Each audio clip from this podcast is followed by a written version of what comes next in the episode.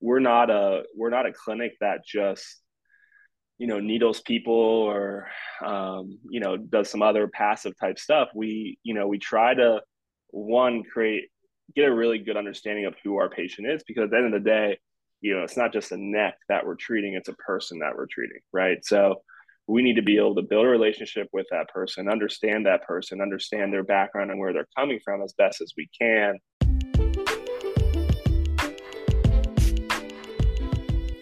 This is Strength in the Details, a podcast that goes beyond the classic debate on reps, sets, and exercise programming and focuses on aligning what matters most in your training, nutrition, mindset, and lifestyle. I'm your host, Dr. Anaja Newsom, founder of Optimized Strength. I'm a PhD with a focus in the exercise and health sciences, a coach, and weightlifting athlete. With more than a decade of professional experience in sport and fitness, I truly believe that the impact of mental skills, motivation, and self efficacy are often overlooked and underappreciated in exercise behavior change, sport performance preparation, and everyday coaching practices. You deserve to feel strong in the gym and beyond.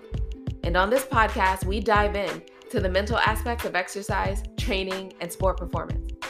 So join me as I invite industry experts, elite athletes, and coaches and researchers to a conversation about the gritty details. If you have been an athlete for any period of time and you have not sustained a minor or more serious injury, consider yourself lucky and count your blessings. Injury is a part of sport, but some injuries can be prevented and others could be rehabbed quicker with the proper support. On today's episode, I sit down with Dr. Greg Frye, a board certified sports physical therapist and the owner of Premier Performance and Physical Therapy in Orlando, Florida. I found Premier Performance when I was suffering with a pretty nasty neck injury. Dr. Greg and his team stand out for their personalized approach to physical therapy, prioritizing individual care plans and focusing on long term relief. Greg works with many different types of individuals, but if you're listening to this podcast, you're most likely considering yourself an athlete, and that is his specialty. In this episode, we talk about a range of issues from the causes of some common injuries that strength and weightlifting athletes might experience, ways to manage those injuries, and his approach to getting people moving as soon and as often as possible as an athlete, when I went to see Dr. Greg, his goal was to get a barbell back in my hand as quickly and as safely as possible without sacrificing my long term health. Learn more about his approach in this episode. I cannot wait to share it with you. Let's dive right in. Welcome back to another episode of Strength in the Details. I am your host, Anaja Newsom, and I'm here with Dr. Greg Frye from Premier Performance Physical Therapy. How are you today? I'm good. How are you? I'm good. Thanks for being here. I'm really excited to chat with you, not about um, those Florida Gators, but about things that matter. Sure. Yeah, of course. We can talk about Florida Gators later and, you know, how we're a superior school at LSU, but that, you know, that that's a whole nother topic. I think that I have that thing scheduled, and so I don't know that we're gonna. Yeah, yeah, I'm sure. um, but yeah, thank you so much for being here. I'm ready. I'm really excited to get into this. Um, let's start just by telling us about yourself and your background in sport and exercise. Sure. So, um, like most, I was, you know, a pretty decent athlete growing up. Um, I found out I was probably better at at running cross country and track more so than other stuff. So ended up doing that. Went to University of Florida. Um, got a bachelor's in applied physiology and kinesiology there. Um, while I was there, I did a bunch of things, but um, probably the biggest thing was, you know, I became a, a strength coach there, so I got to, um, you know, working with a lot of athletes over there. Uh, I worked in the research lab. I became a cross country coach. Um, so I did a, a lot of, you know, different avenues as far as coaching, as far as training, as far as working out myself. Um, after that, went to get my doctorate at University of Florida as well. Um, and then kind of been all over since then. But, you know, recently, the last two years, settled down back in Florida and started my own practice, and things have been going very, very good. So, um, you know, my doctorate in physical therapy, I'm a board certified sports clinical specialist by the APTA and um, have a Orlando based physical therapy clinic where we work with athletes, mostly athletes, but a little bit of Gen Pop and Medicare and stuff like that as well. Um, I have two other therapists working for me, and it's been a lot of fun. What, how did you decide that physical therapy was the route as opposed to, you know, strength conditioning or coaching? Like, what made you go kind of the more clinical route? You know, I didn't know what physical therapy was growing up. I was never really hurt. So, you know, most people who become therapists, they, you know, generally have an injury growing up, they tear their ACL and then they get therapy and, you know, it, it changed potentially their life as far as you know, working out again and being able to play their sport again. That's how they get into physical therapy. I was never hurt. I was lucky. And so I always thought I was going to be a physician. Um, you know, I went into went into school and I thought, okay, I'll be a cardiologist because I had some weird blood pressure issues when I was a little bit younger. So I thought I'll be a you know cardiologist and this is what I'm going to do. And then I spent some time shadowing and and hanging out in you know position offices, and I, I just hated every second of it. You know, yeah. um, I didn't necessarily, you know, love, you know, prescription drugs were the the issue, the, you know, the main thing to help people. I didn't necessarily care for spending five minutes with patients and stuff like that. So when I was a junior at Florida, I had to figure out, okay, you know, I'm not going to be a physician. This is awful. Like, what am I, what am I going to do? So, um, you know, I thought physical therapy was for, I don't know, like old people and like, you know, people who had strokes, like teaching them to walk again and, you know, people with spinal cord injuries, whatever the case was. I didn't really know the whole sports side of it. So I was lucky enough to find a clinic that would let me observe. And to be completely honest, it was probably a little bit of a sketchy clinic because they allowed their students to do a lot. And so, like, my first day, I'm doing like red light therapy on someone's plantar fasciitis. And I'm like, oh, this is cool. Like, I actually get to spend time with people you know through exercise i'm actually able to help people get better and get healthy and and then that's what really drew me to it so um, you know from there and going through school and figuring out the sports stuff is more what i wanted to do and kind of just you know went with it i think that's one of the things that um, really attracted me to your office. Um, i came in in kind of an acute like emergency somebody please fix me.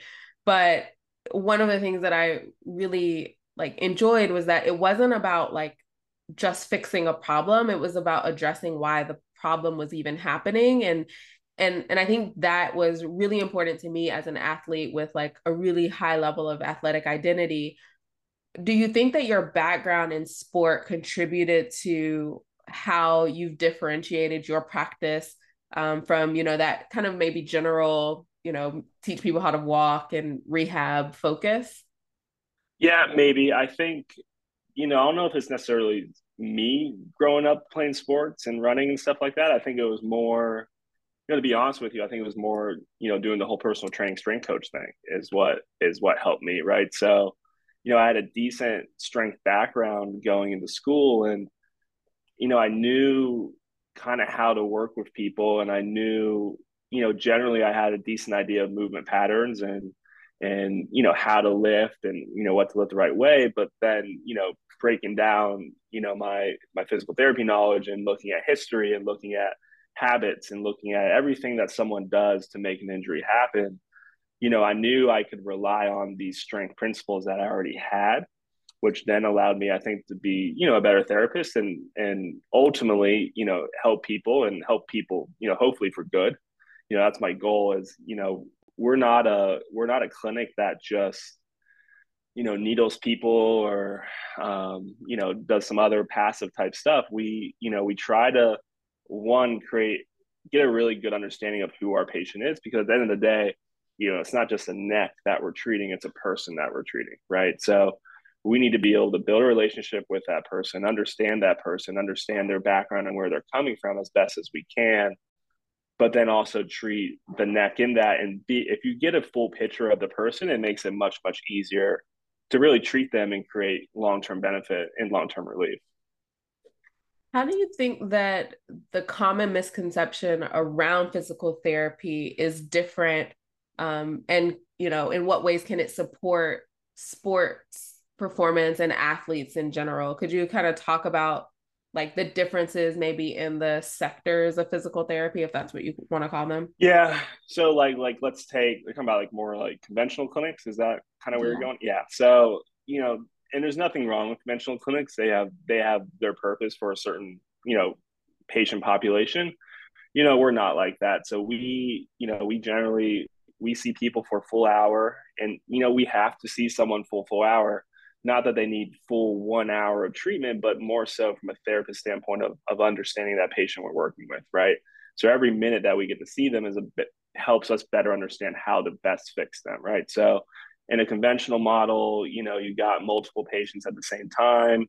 Um, you know, it's generally a lot of your care is dictated by insurance based off what kind of insurances you have. Because generally, and this is very general, but because a a clinic has seen somewhat multiple people at the same time, they then have to see multiple times a week to kind of make up for you know not spending as much time with you right? Which we don't you know we say see people once a week sometimes twice a week. If it's if it's something real crazy it'll be three times. Um, but really that conventional model of you know laying on a table with you know a bunch of old people and doing some leg raises and you know doing some kickouts and stuff like that it's you know it has its role for sure but it's it's you know in my opinion it's not necessarily ideal and, and I think all these therapists that that work at conventional clinics, again, there's nothing wrong with it, but they, you know, a lot of their care is dictated by, you know, the corporation that they work for or, you know, whoever their manager is and productivity standards and, and, and you know, insurance as far as pre-authorization. There's so much that goes into it that makes them have to treat that way. I don't think most want to treat that way. You know, we're lucky enough here that, you know, the way our business is set up, we don't have to treat that way. And I think we get people generally better, better, quicker. Okay. How, how who is your, I guess, ideal population that you would say you primarily work with? Um, you know, it's it's it's athletes of any kind. You know, because I was a runner, I do enjoy working with runners because they're they're generally a little bit fanatics, and and I enjoy that, right? So if they're fanatic about their running, they're also fanatic about getting better. So it makes it makes me look better as a therapist because they just listen to every word you say and they get better pretty quick. Um, you know, it's really any athletes. I do enjoy like that the college athlete level. I think you know if you're competing in any type of collegiates, whether it's D1 to NAIA, I think you have to have quite a bit of determination in what you're doing, quite a bit of motivation, and I think for a lot of these people, you know, sport is a way for them to get their education. So they want to do everything they can to be able to compete at their sport mm-hmm. as best as they can, as long as they can, wherever the case is. So probably that. And it doesn't even matter what sport realistically. It can be it can be baseball, it can be soccer, it can be football. It you know, really it's more about the person themselves and necessary not necessarily the type of sport or the type of athlete. What are some like common injuries that you see? And I'll and most of my listeners, just so you have like kind of a background, are are mm-hmm. weightlifters, powerlifters, strength athletes, barbell athletes, sure. some CrossFitters. Um, but in general, like what are some of the more common injuries that you see in sport for like weightlifting and strength athletes? And then what are some recommendations that you have for athletes to help maybe reduce or minimize some of these occurrences? Yeah, so you know, in the in the barbell sports, you know, any type of lifting type sports, you know, generally low backs is is predominantly the one we see. Um, you know, people will blow out a bag, you know, deadlifting heavy or or you know maybe they're they're pushing their sets and reps just a little bit too much on that day considering their recovery. Um, so usually low backs, whether it's a strain, whether it's a disc, whether it's you know facet or whatever the case is. Um, you know, from a upper standpoint, probably more so in the Olympic weightlifters, probably more shoulder type stuff. Like, you know, I see quite a bit of labrums. Um, you know, you know, when you catch, you know, it's a lot of strain. And if you're again, if your recovery is not great or whatever the case is, you can wind up having some issues. So um, as far as you know, preventing that type of stuff, it just depends. You know, everyone's so unique and so different. You know, if we know anything about pain, it's it's it's not necessarily a true mechanical reason for pain. There's so much that goes into it as far as a person and and how they deal with stress and how they deal with pain and you know what kind of things affect them right so you know for i would say like the best way to prevent this stuff is you know create a relationship with some type of sports based pt or sports based chiro or whatever you know what you prefer so that you have a baseline of of of what where you're at within your training where you're at as far as your strength and some different things because the it's hard to treat yourself. And a lot of athletes who are barbell athletes, you know, they're they're smart and they're almost too smart. But it's always good to have outside eyes look at it because this could be something you know that you're missing. Yeah. What is the difference between a physical therapist and a chiro? Because you just brought that up, and I I know that there is sure. a difference, but what is that difference? Yeah, and I, I, probably won't explain it as elegantly as some, but um, you know, generally, if you look at very very broad terms, you know, physical therapists are they're trained to teach you how to get back function or teach you how to um, improve your quality of life as far as you know activities of daily living stuff like that. Um, you know chiros are generally obviously more spinal um, focused right? You know they i to my understanding they believe you know most of the root problems are coming from the spine in some capacity. And then you know if you got any extremity issues it's it's likely leading from some sort of you know spinal derangement that is causing those issues. So it's a little bit different philosophy. It's you know they generally they share a lot of the same patients. It's it's a personal preference upon that patient what what they prefer, right? I know really really really good chiros. I know some awful chiros. I know great therapists. I know some awful therapists, right? So you know it, there's some good chiros out there. There's some good therapists out there. It's just finding what works for you. Okay, I appreciate that um in general the field of rehab and i was i've kind of been reading a lot about you know physical therapy and more so for like oncology and um, patients with chronic chronic illnesses and one of the things that I've kind of been seeing as a theme in rehab sciences is this idea of like moving from more of a reactive model to a preventative model when it comes mm-hmm. to like strength and physical function and um, activities of daily living because there's this there's this idea that usually injury is the result of like an in in um inefficient baseline if you will of physical function sure. and most of the time in rehab sciences we're trying to return them back to baseline but now there's this mm-hmm. i guess growing idea of moving from just returning to baseline to actually improving the baseline. Could you like share your thoughts on that that i guess form formula if you will? Sure. So i think it's a great formula. I think it's easier said than done. Mm-hmm. um, i think you know when you're dealing with with you know outside the research world when you're dealing a little bit more clinically i think there are a lot of things that could potentially prevent that from happening. If you're looking you know traditional therapy sense or you know traditional model therapy i mean the insurances are going to limit that right? You know so you know if someone is you know has a copay of $30 or whatever the case is and then you know eventually you know the insurance cares about getting you back to baseline. So until the insurance model changes, I think there's not going to be a lot of change in the physical therapy world realistically because, you know, to be honest with you, they don't care. Mm-hmm. At least as of right now, at least how I understand it. And that's what, you know, that's partially why we have the business model that we have here is so we can, you know, we're at a network and sure we deal some insurance stuff, but you know, a good 30, 40% of our people pay out of pocket. And because they pay out of pocket, we're able to work on more of that preventative stuff. That's where healthcare should go. I mean, it makes the most sense, you know, from a money standpoint to to really, you know, a longevity standpoint. Um, you know, I just don't think it's unfortunately, I wish it was more realistic. I just don't think it's super realistic just where we're at in the state of physical therapy. Yeah. And I and I think that that, you know, to your point has an impact on athletes and athletes taking care of themselves because mm-hmm. now you know and what i see in, in my for my coaching lens is that an athlete will have an issue and they'll self-diagnose or you know mm-hmm. they'll you know take a week off but then you know just jump right back in without actually addressing you know the issues what would you recommend to an athlete for you know who has to make that decision maybe they don't have insurance or their insurance you know won't facilitate them going to see um, a physical therapist without a referral, for instance. So now mm-hmm. they have to, you know, go get a specialist or a primary care referral. Um, how can how can an athlete really judge, you know, when they need to go and and see mm-hmm. someone versus sure. when they may can, you know, stretch it out a little bit, if you will? Sure. Yeah, I think um and again, it's it's gonna be a lame answer, but it depends, right? Mm-hmm. Um it depends on the injury, depends on the body part, depends on how long it's been going on, depends if it's been a baseline issue for for years and then just more of an exacerbation of a baseline issue. Um, you know, I think unfortunately there's a lot of bad information, as you know, we talked about this many times.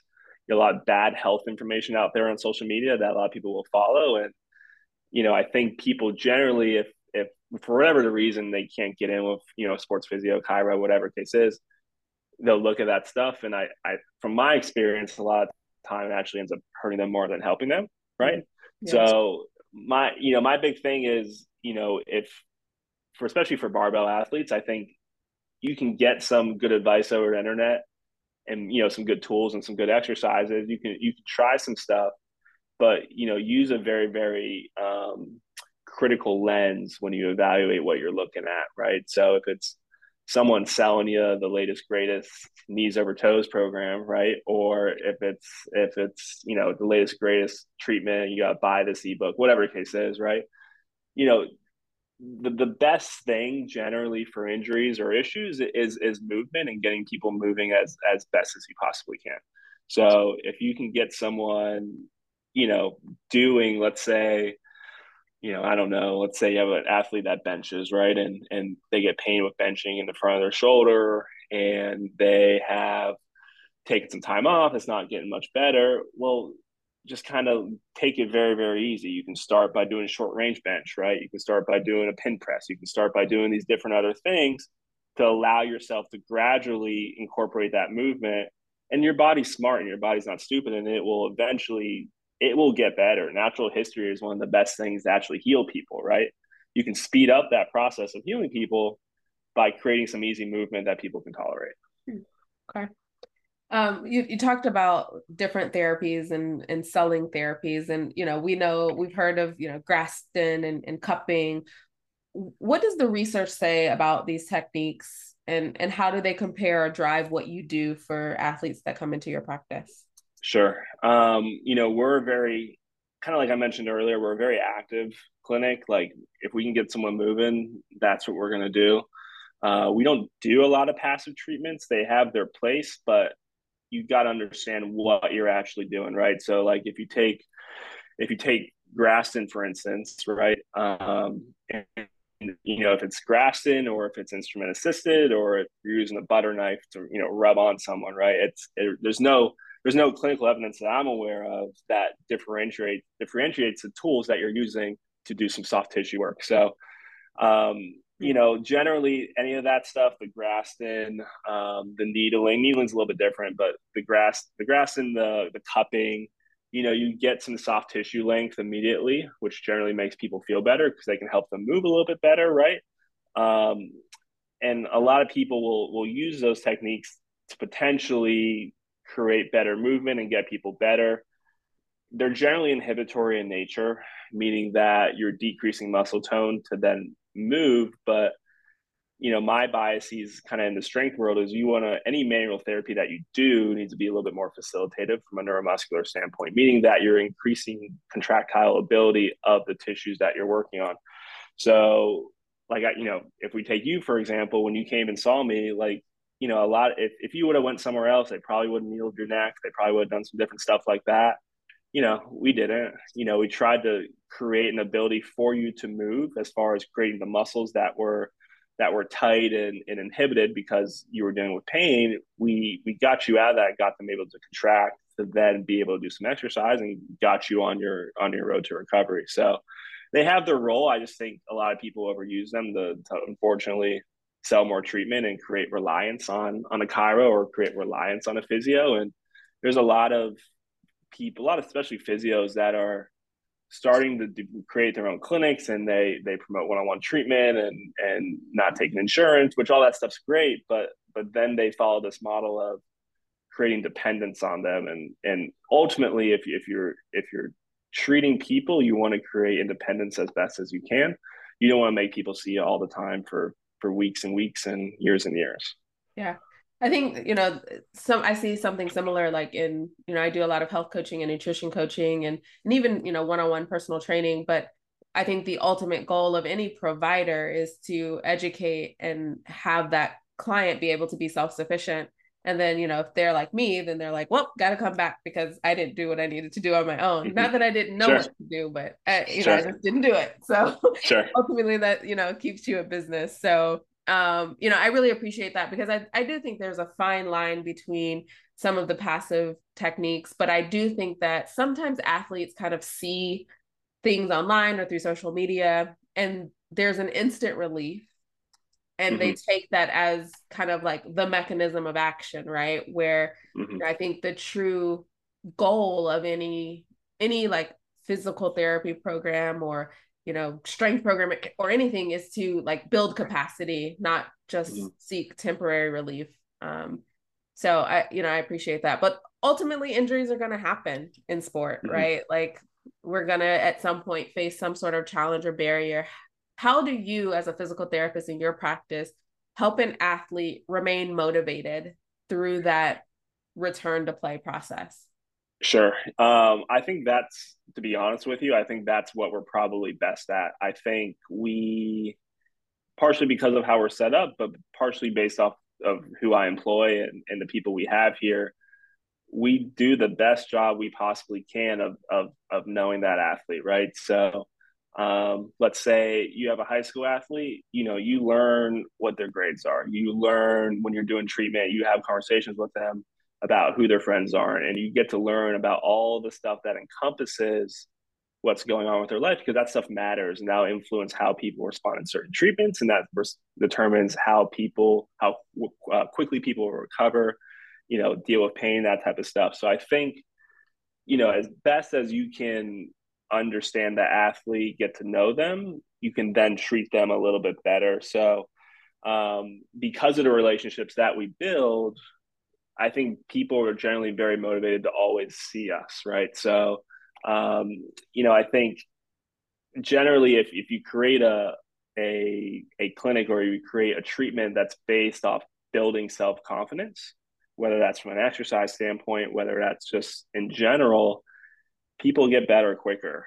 And so a lot of what we do is just to help kids, you know, of any ages of, of any sport, just be more confident in their abilities, be more confident in themselves. Because if they're able to do that, they're going to be able to get through whatever they're getting through eventually and be able to complete, you know, back at their sport. If you if you could share anything that you would want an athlete to know that maybe there's like some myths or misconceptions about the recovery process, about the rehab mm-hmm. process, that, you know, athletes come in and they have no idea that this is a part of the process. What might that be? Yeah. Um, their daily life, their stresses, their anxiety, like, like you gotta, everything, in my opinion, everything matters what you know when you how much sleep you get what your nutrition's like all that stuff matters. So you know we see a lot of high school athletes here. You know these high school kids you know they have practices for a couple hours and then they go home and do homework and then they're dealing with stresses with friends or or bullies or whatever the case is and then they only they only get four hours of sleep or five hours of sleep. You know all that stuff matters. So you know as best as you can try to and this is easier said than done but try to control the stresses in your life try to you know create really really foundational healthy habits that are not just you know short-term thing that's a part of your life right mm-hmm. you know it's creating this behavior change you know and luckily you know where we're at we're able to t- attempt to do some of that not that you know we're big health education people here but like we try to educate people as best as we can so that they can get better as quickly as they possibly can. So I think control the things that you can control.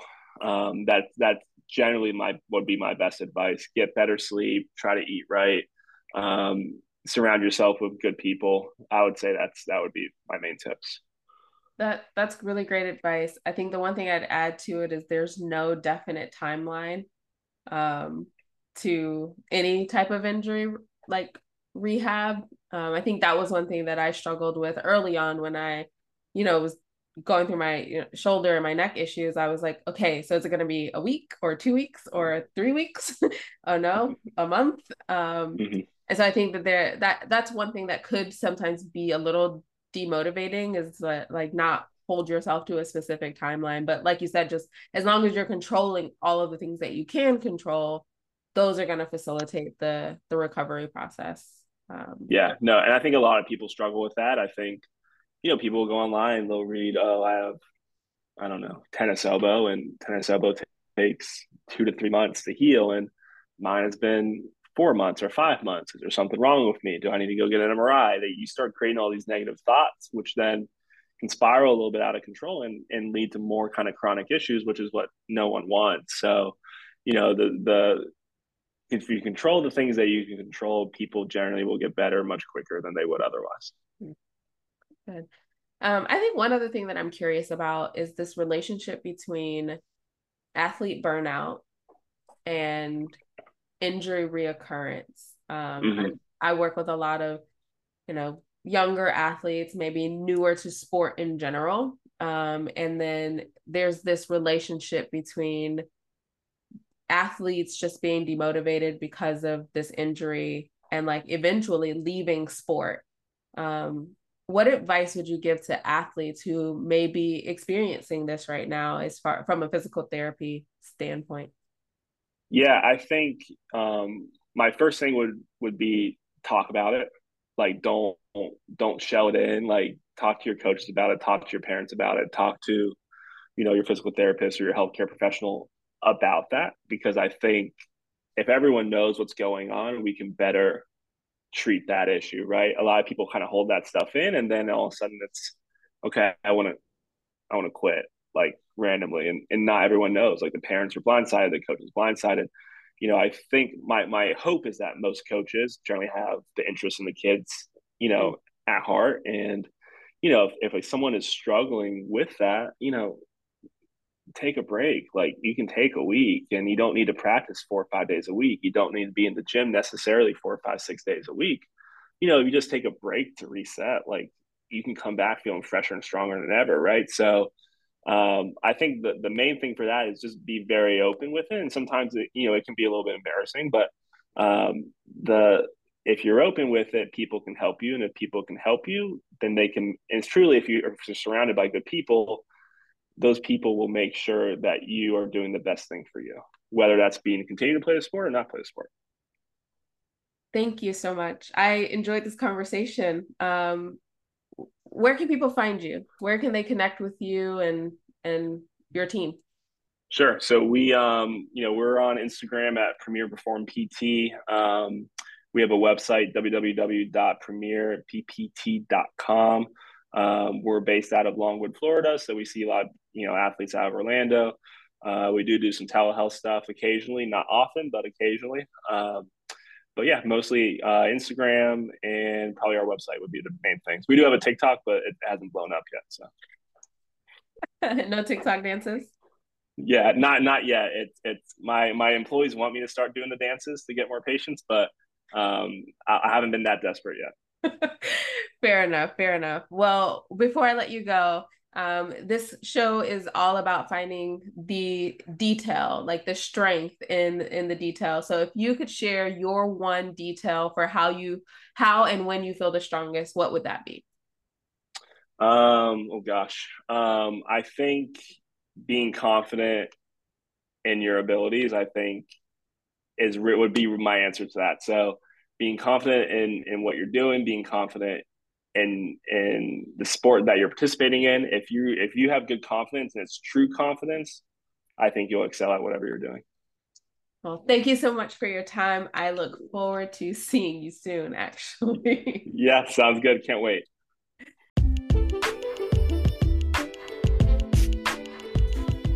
Thank you so much for tuning into this episode of Strength in the Details. Don't forget to rate, review, and subscribe to the podcast on your favorite platform. Follow us on Instagram at Strength in the Details for more information on future episodes and guests. Also, drop us a note. Let us know what topics you'd like to hear.